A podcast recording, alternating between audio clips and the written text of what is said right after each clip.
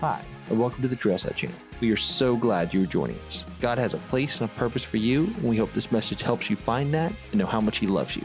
Thanks for stopping by and enjoy the message. Good morning, Trailside Church. My name is Marcus Jones, and I'm the one of the associate pastors here.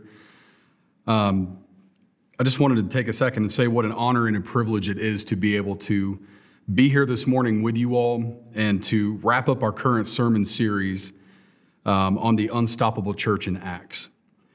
And if this is your first time here with us, I just want to take a minute to welcome you and to thank you for tuning in with us this morning. Um, and I also want to encourage you to check out some of the other sermons that Pastor Sean has done over the last few weeks. Um, and you can find those on our website, www.trailside.church, and also on our YouTube channel. Um, the most recent um, videos that Sean has done um, on the Unstoppable Church are actually on YouTube now for you to watch. So you can also find a lot of information on the website about who we are as a church, what our vision is, who our staff are, and also just find ways to reach out to us. And that way we might be able to see how we can better serve you and even pray for you. So let's go ahead and pray, and then we'll dive into the message this morning. Um, Father, I just want to just want to take a second to thank you. Just want to thank you for the opportunity to be here today and to speak to your church. And Lord, you are moving, whether it is here currently in the, in the United States with the COVID 19 pandemic or elsewhere in the world that's been affected, God, we know that you are present and that you are here and that you, Lord, are unstoppable. And God, I just pray that you would be with me this morning as I preach this message on Acts 7 and Stephen. And God, I just pray that you would open our ears to hear your voice, open our hearts to receive you, and just be with us. Thank you, God. We love you. In your name we pray. Amen. All right, so last week, Pastor Sean spoke on the conflict in the early church as seen in Acts 6, um, and specifically the miscommunication that occurred between the Hellenistic Jews and the Hebraic Jews regarding the distribution of food. He um, spoke to how this issue was handled by not focusing on uh, the demeanors or the attitudes of the people, but actually on the issue itself. And he reminded us of our sins of omission and commission and the differences between them and how they happen but also like on how an action was failed to be performed insofar as the caring of the widows and orphans um, in, the, in that distribution of food uh, from the Hellenistic Jews and how sins of commission happen where we know that things are wrong, but yet we do them anyway. But we find supernatural forgiveness in this through a just and loving God. And though the Hebraic Jews recognize their mistakes as a sin of commission, of, excuse me, of omission, where they let down the, Hellen, the Hellenists in, um, in the distribution of their food, they saw this mistake as one of commission, of one of an intentional wrong that had been done to them. And to rectify this mistake, seven people who must be full of the Spirit and wisdom were to have been chosen from among all of the disciples to thus oversee the distribution of food to the widows and orphans and make sure that it was done equally among them all. All of the men who were chosen were thus prayed over by the twelve and had hands laid upon them, and then were sent out to carry out the task of completing that daily distribution of food. And so this week, we're going to be focusing on Acts 7, where one of the seven who were chosen, a Hellenistic Jew by the name of Stephen, who was described in Acts 6 5 as a man full of faith and of the Holy Spirit, was brought unjustly before the Jewish judicial council known as the Sanhedrin due to false circumstances. Stephen offers what is called an apologia, or a Greek term meaning a formal defense of one's opinion or conduct, but not necessarily for himself. Rather, it is of the Christian faith as a whole. And this was spoken to them in exhortation to the Sanhedrin uh, to just try to cause them to see the hypocrisy in their actions and the judgment based on the false words and accusations that were brought against them. But who was Stephen exactly? While information is somewhat scarce on this, we know some things about him and his character, what type of a man that he was, um, kind of some of his background and lifestyle, just based on what we see in the scriptures. And so I'm going to list a couple of things off about him. Um, first, Stephen was a Hellenistic Jew. Um, and that therefore means it, can be inferred that he was a Roman citizen as well, um, is familiar with both Roman customs and culture, and also informed of the Old Testament scriptures. Um, after Stephen and the rest of the seven were ordained to their tasks, it was said in Acts 6 7 that the word of God spread and that the number of disciples in Jerusalem increased rapidly, and a large number of priests became obedient to the faith. Secondly, Stephen specifically was seized in the next verse, being described as a man full of God's grace and power who performed great wonders and signs among the people. In Acts 6 9, we see Stephen come into conflict with members of the synagogue of the freedmen, who were Jews from Cyrene and Alexandria, as well as the provinces of Cilicia and Asia. And they began to argue with him. However, it is said that the freedmen could not stand against the third thing that we see about Stephen, which was the wisdom that the Spirit gave to Stephen as he spoke. They then secretly persuaded by means that were not described in the text some men to say that they had heard Stephen speak blasphemous things, words specifically against Moses and against God.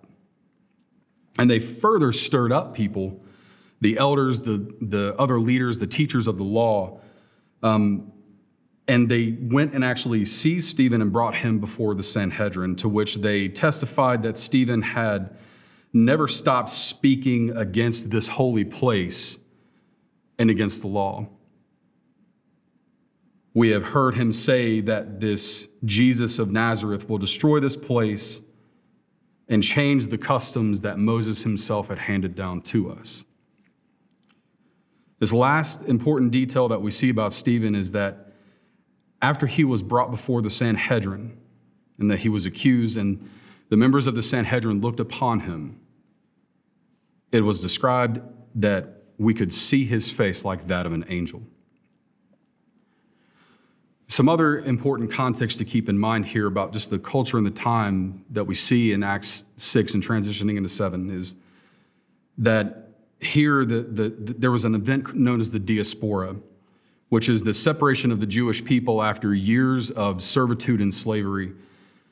And this event scattered many of the tribes across the Roman Empire. And this essentially begat a struggle of the Jewish people to just try to protect their sense of ethnicity, their, their identity, their culture. And among this, they, they resisted this loss by clinging to their history, their religious customs, and their, their traditions in this era and time of change. It's important to note, too, about Stephen that he looked like, sounded like, and came from the same type of background as what many of the very people opposing him and bearing false witnesses against him now did themselves being a Hellenist and even likely himself, Stephen, a, a diaspora Jew. And so, given this, we find that Stephen challenges the very core and identity of these people, the ones that accuse him. And this fear that they have in, in their hearts of the change going on, this fear, this heart, and, and the core of that matter, that is what hardened their heart against the wisdom of the Spirit speaking through Stephen instead of trusting in that change and the message that he was bringing to them, which was the gospel of Jesus. And so, just to help summarize up to this point, one, the freedmen disputed with Stephen not unlike the way the Pharisees themselves did to Jesus. Two, they couldn't withstand the wisdom nor what the Spirit was speaking to them through Stephen. Three, these people secretly instigated men saying that Stephen was speaking against Moses and God. For the people, scribes, and elders were stirred up against Stephen much in the exact same way as they were against Jesus. Five, the people came upon him and seized him, 6, he was brought before the council. Seven false witnesses speaking that Stephen had never stopped speaking against this holy place, the temple, and the laws that were given. And now we find ourselves here, moments before Stephen delivers his apologia to the Sanhedrin. The thing about Acts 7 is that it's one of the longest just sermons that we can find in, in the Bible. Um, and so I'm not going to read the, the whole thing to you guys this morning because that's just that's a, a, lot of text to go through. So what I'm going to do here um, is I'm going to kind of help break down Stephen's sermon that he delivered, the apologia rather, to the Sanhedrin. I'm going to kind of take it point by point and just kind of dissect it down a little bit to make it easier instead of reading the whole thing. Now, feel free to read it yourselves later on just to kind of see where all of this fits together. Um, but we'll just go ahead and move forward into this now. So, in, in his response to these accusations, to what the people had brought against him, Stephen gave a panorama of just Old Testament history, uh, pretty much just from the start um, he didn't go so in, back so far as to speak of Adam or anything of that nature, but he did talk of Abraham and then move forward from there.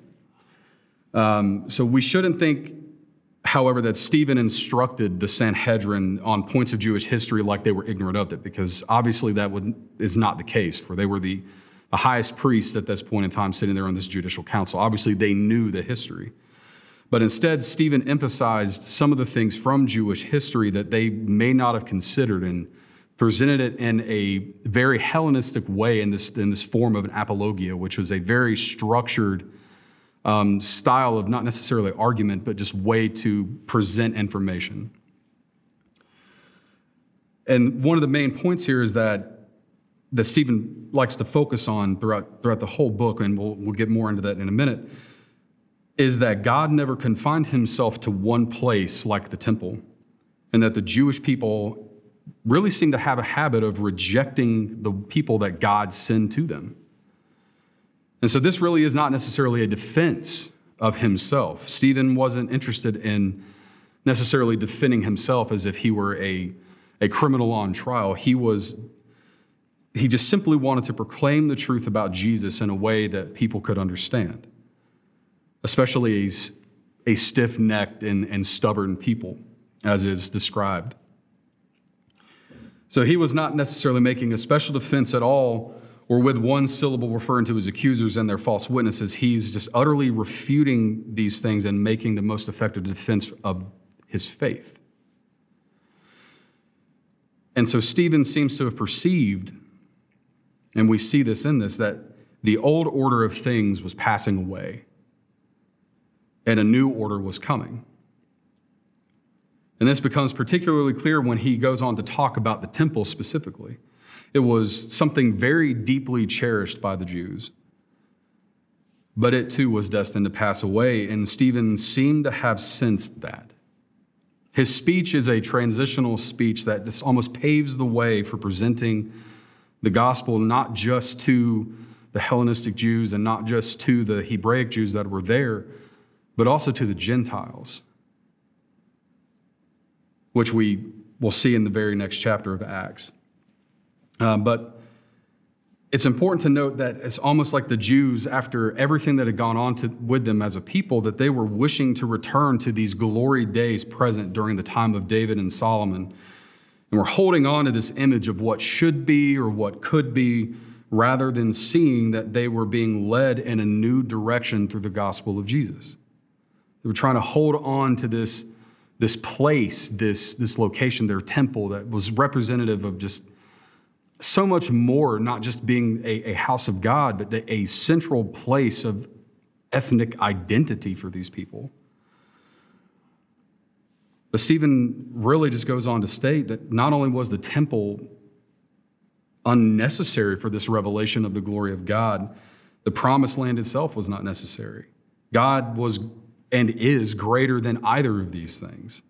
And this explained how, with him basically saying as much to, to people, This is more than likely one explanation of the reason why Stephen was falsely accused of speaking against the temple. He wasn't saying that the temple was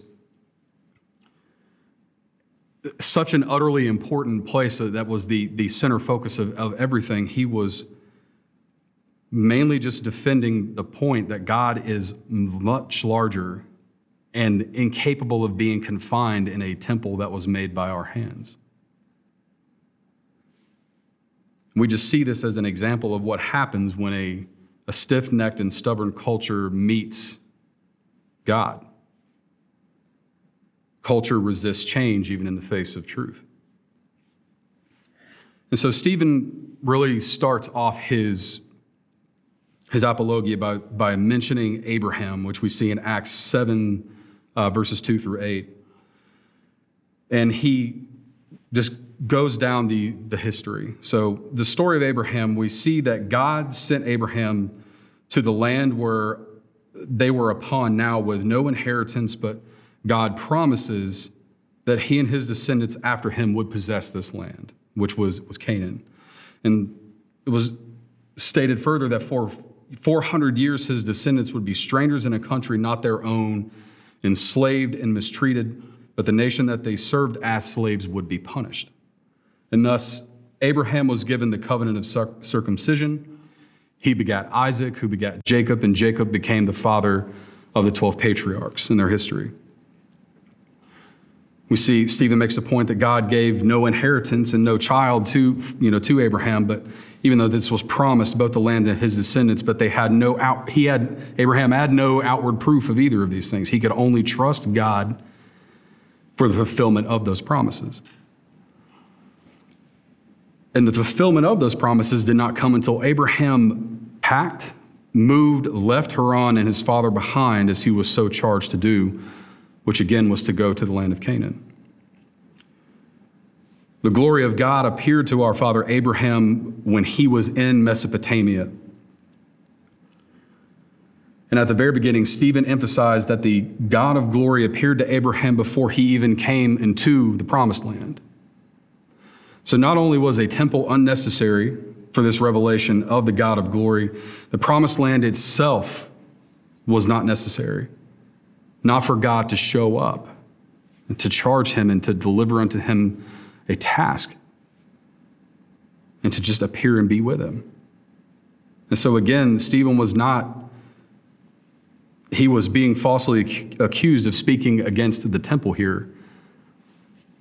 But it's very easy to see how that could be taken out of context by a people and a culture who were basing the core of their identity around this place, this, the temple. And it says a side note to this, again, this is a, a, something that Stephen's going to emphasize and, and just really hammer on a lot throughout this is that the church is just not a place. And for us today, where we are just as a culture, as a, as a nation, you know, COVID 19 and this, this quarantine is a great example for us to, just a great moment in time for us to examine this for ourselves too. Because again, the church, you know, the last couple of weeks, even our church here at Trailside's been empty. But God's church still is. It's still here because it's not this building, it's, it's us. How many of us were convicted in a similar way during this time? How many of us found ourselves missing church, but almost found ourselves not necessarily missing the pursuit of Jesus, of God? One of the questions that I came up with during this time is just like, what did this time of solitude reveal to us about our own faith? Were we as convicted as the Sanhedrin here were in the face of receiving this type of information about the temple? But I digress for now. Uh, so, getting back to Abraham here, is his descendants, Abraham's descendants, would dwell in a foreign land and into bondage. The promise would not be easy or light for Abraham or his descendants. That was never promised. Yet God promised to judge the nation that put Israel into bondage. And so Stephen here suggested that the idea uh, he suggested the idea that God knows how to take care of and protect his people is, is present and true. And he rested himself in that assurance and challenged the count. Stephen, Stephen did. He rested in that assurance himself and challenged the council to have that same assurance themselves, even in the face of all this change that's happening all around them. And then God gave Abraham the covenant of circumcision. Isaac begat Jacob, and Jacob begat the 12 patriarchs. Um, it's important just to note that circumcision again became the sign of the covenant for Israel, and that covenant was passed down through those descendants of Abraham. So this this is a prime example of Stephen using the history to start beginning to build his case. Stephen moves on next to Joseph, which we see in Acts 7, uh, verses 9 through 20. And I'm sure most of us know the story of Joseph, but I'm just going to kind of go through it a little bit. So, the other patriarchs, um, the other sons, um, they were jealous of Joseph, for he seemed to appear to be the, the favored son out of, out of all of them. He got a really nice coat, the whole nine. Um, but due to this je- perceived jealousy that his brothers had for him, Joseph was beaten and, and sold into slavery um, into Egypt. Second point here is that God, even after all of that, was with him and rescued him from those troubles. He gave Joseph wisdom and enabled him to gain the goodwill even of Pharaoh, king of Egypt. Thus, when a great famine was, was striking the land at this time, because of that wisdom that God had given him, Joseph had set apart to the side you know, food and grain to make sure that the nation was going to be able to survive.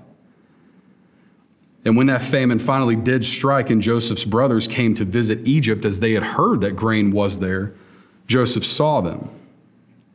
And in that second visit where they came back, Joseph presented himself to them, told him who he was, and even Pharaoh himself learned of his family.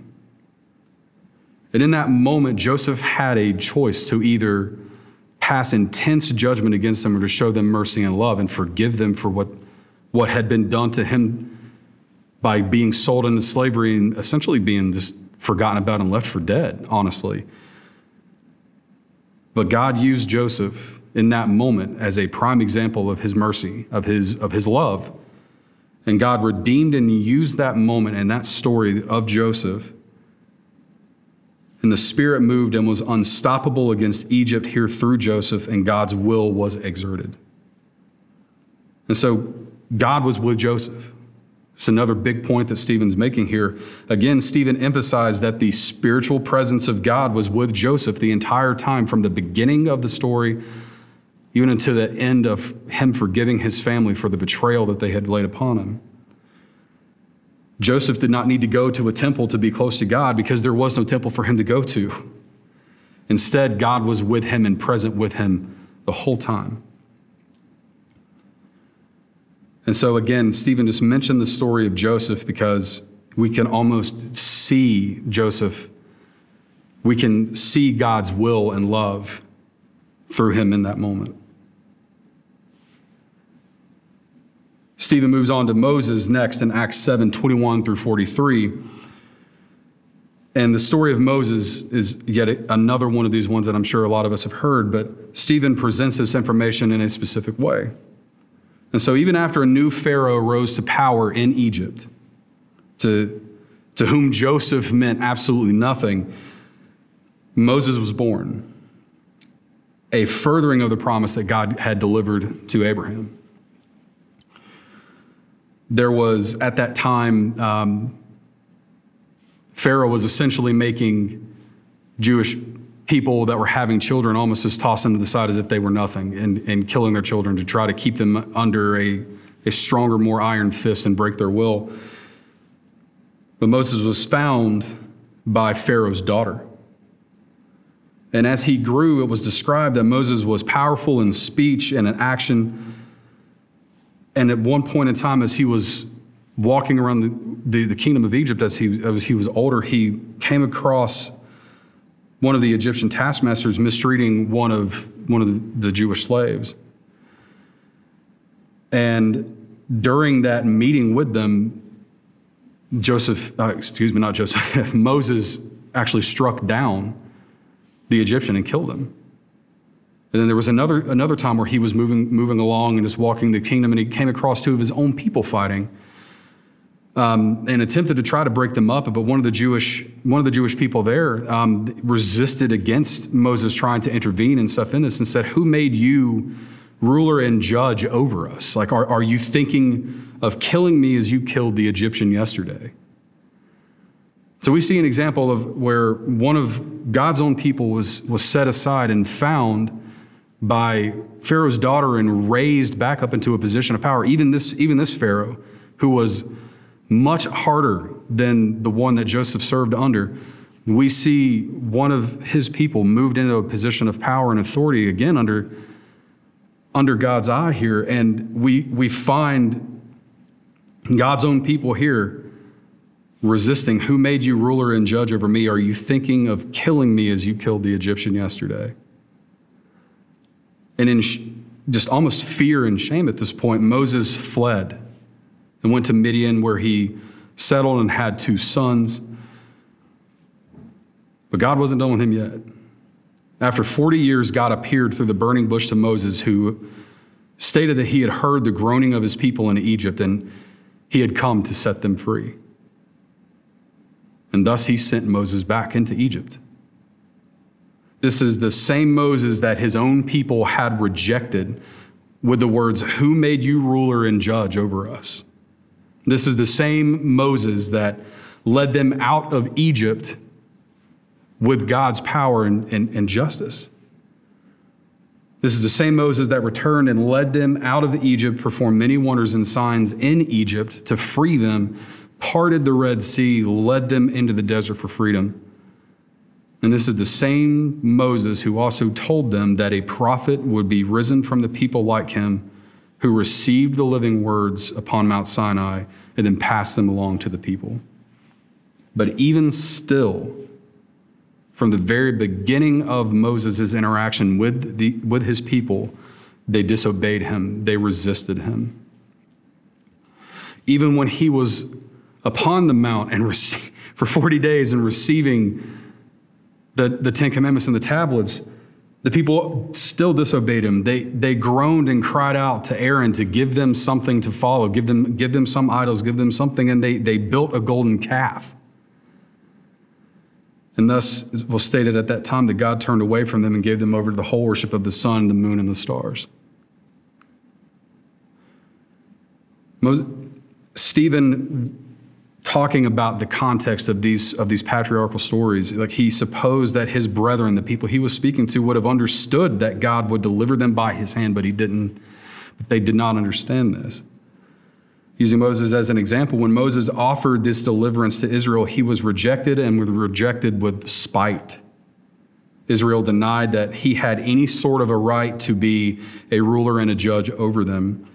But stephen's message to them was plain in a similar way. You have rejected Jesus, who was like Moses, but yet greater than him, and you deny that Jesus has any right to be a ruler and a judge over you. An angel of the Lord appeared to him in the wilderness of Mount Sinai. Stephen again emphasized one of the main points of his reply to the council that God and his glory and his work was not confined to a temple. God appeared to Moses in the wilderness before there was ever a temple. And then he stated that he, will send, he would send Moses to Egypt, and Stephen emphasized that God both called and commissioned Moses here. And one of the phrases Stephen uses is that they rejoiced in the works of their own hands, and that's especially meaningful. One of the accusations against Stephen was that he blasphemed the temple and it wasn't that Stephen again spoke against the temple, but against the way that Israel almost seemed to worship the temple as this cultural icon, this veritable Mecca for themselves, instead of the God in the temple, the God outside the temple, God everywhere, the God of the temple. Just as Israel themselves in the days of Moses worshiped the calf in the wilderness, so now they, the Sanhedrin and the people there at this time, Stephen was stating that they were worshiping the works of their own hands in the same way. He further goes on to reference uh, the tabernacle um, in Acts 7 44 through 50 and gives some brief examples using Joshua, David, and Solomon. Um, and he just again reiterates this that the tabernacle was with Moses and the people in the desert and went with them wherever they went. And having built, been built to the specifications that Moses was given, according to the patterns that he saw, Joshua and the people brought it with them after they crossed the Jordan, and there it remained in the land until the time of David. But again, it was not David who built the temple, but Solomon who did. We find Stephen here referencing Isaiah 66, stating, Heaven is my throne, and the earth is my footstool. What kind of house will you build for me, says the Lord? Or where will my resting place be? Has not my hand made all these things? And so we see in Stephen's referencing of the history of Israel here to the Sanhedrin, we see him making these points that God will show up. He's not just going to be in one place, he will appear to his, his the called, the, his, his chosen people. He will appear to them wherever they are. And so his final statement to the Sanhedrin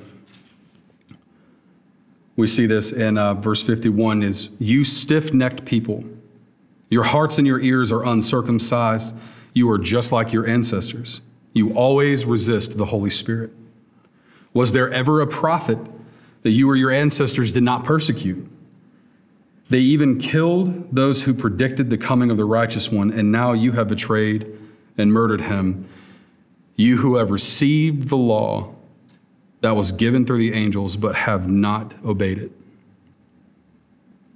After this, Stephen was seized. And when the, mem- when the members of the Sanhedrin heard Stephen's final call, when, they, when he brought all of that together and delivered that to them in that, that just one final phrase, they were furious, gnashed their teeth, covered their ears even but Stephen, full of the Holy Spirit, looked up to heaven and saw the glory of God, and Jesus standing on the right hand of God.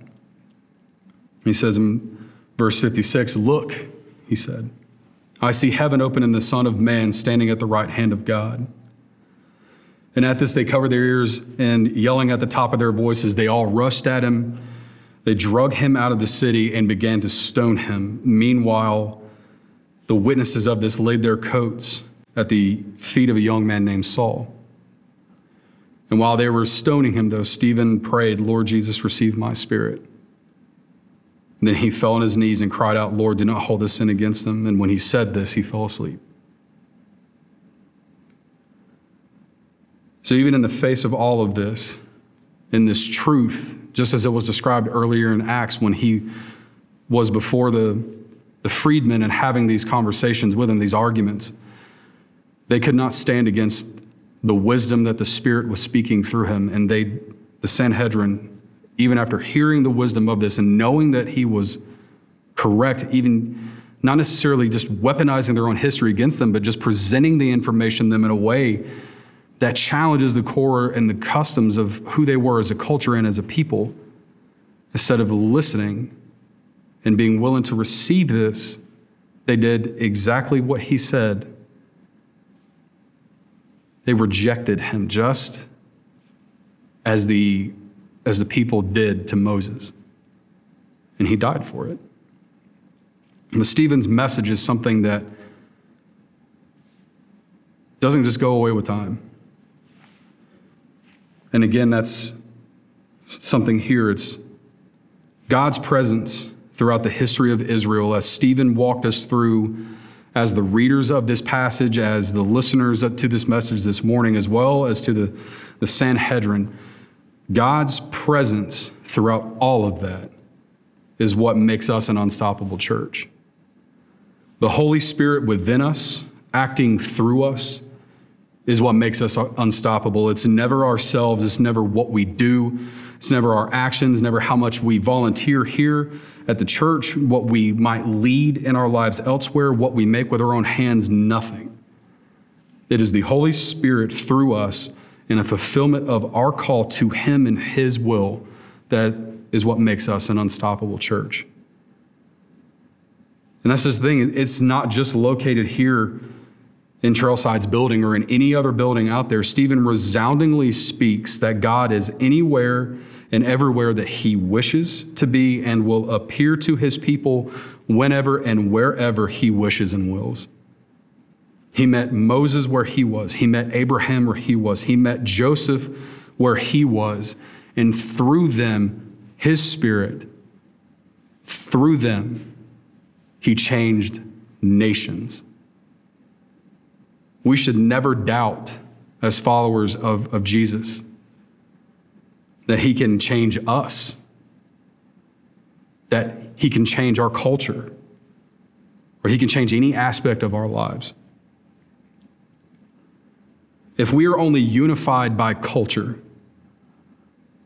when something threatens it, we will separate as a, as a people and become divided, just as we see as the early church and the Jews. As we see with the Hellenists and the Hebraic Jews, with these perceived wrongs, as we see between Stephen and the Sanhedrin. If we are only unified together in our suffering, when one of us gets better, the other one is going to be jealous of that and cause division. If we are only unified in our own self centered mission, we will inadvertently cause pain and harm to other people in our selfish pursuit of it. But if we are together as a people in seeking Jesus and listening to the Holy Spirit within us, following our calling within that, and trust in the presence of God in our lives and know that He will show up as He has proven time and time and time again that He will, we will be the unstoppable church. We have to remain just as convicted of this and never forget that it is us, that we, we are the bride, we are the church. Our mission, even here at Trailside, is to love Jesus, to serve others, and to live unified. And loving Jesus is first on that for a reason. If we gather together only to, um, to just serve others and to live unified together in community, we will be serving the world from a place of our own desires. We'll be trying to cause a change in our local community that we feel we could do from our own place of a self declared righteousness and goodness, and it will not come from Jesus. Like the Jews during Stephen's apologia, we will be serving our own purposes, protecting our own cultures in this sense of identity that we have built around this, instead of allowing God to work through us, to change us, and to affect the change in our, in our area. We'll be pushing forward an agenda of power and authority ourselves that is ultimately self serving. But by loving and seeking Jesus first, and allowing the execution of His vision to be our vision, lives will change. This city will change. And that is how we will be unstoppable. And so, just as Stephen's martyrdom and his death led to the scattering of the church and thus furthering his kingdom, we must die to our own preconceived notions of what community should be in order to allow for His kingdom to spread through us. Let's pray. Lord, I just want to thank you for delivering this message to us this morning. And Father, I just pray and that I, I ask that you would be with each and every one of us, no matter where we are as we see that you do and have done and will continue to do, God, no matter where we are in our lives, no matter where we are as a people, no matter where we may be physically located, God, that you would just be with us. Lord, I want to thank you for being present here with us when we gather. when we go home. And Lord, for just being present with those of us among, among the body that are suffering, God, and for blessing those that have been receiving of you. Lord, I just, I'm humbled to be able to serve you in this capacity. And Lord, I just pray that you would be with us as the state starts opening back up, that you would keep us safe, that you would continue to bless and be with our first responders, doctors, nurses, assistants, all of our public servants, everyone that works in the, the grocery stores and shops, no matter big, no matter how big or how small, God, that you would just be with them and keep them safe. And Lord, for those among us in our culture that maybe even unknowingly are being just as stiff necked and stubborn as the people that Stephen talks about in his sermon today, God, that you would soften their hearts. That this divisiveness that we see, God, would, would just start to go away. And Lord, just that you would be there in that tension and in that moment. And that ultimately, Lord, no matter what, your will be done. We love you and we thank you. And it is in your name that we pray. Amen. And so, as we customarily do, um, I prepared a brief benediction. And I know it's a little bit different since we're not uh, actually gathered here in the building. Um, you know, I'm going to do it anyway. Um, and so, the benediction for this morning, as you guys go on and finish out your day today and start your week, um, we're going to read Colossians 3, uh, 3, verses 16 through 17. And let the word of Christ dwell in you richly, teaching and admonishing one another in all wisdom, singing psalms and hymns and spiritual songs with thankfulness in your hearts to God. And whatever you do in word or deed, do everything in the name of the Lord Jesus, giving thanks to the God, to God the Father through him. Amen. Thanks so much for listening. We hope you were encouraged by the message and you feel closer to Christ than you ever have before. If you'd like to learn more about our ministry, visit us in person, or help support our mission as we seek to love Jesus, serve others, and live unified, check us out online at trailside.church, or you can find us on Facebook, Instagram, and Twitter. Thanks so much for listening, and we can't wait to see you again soon.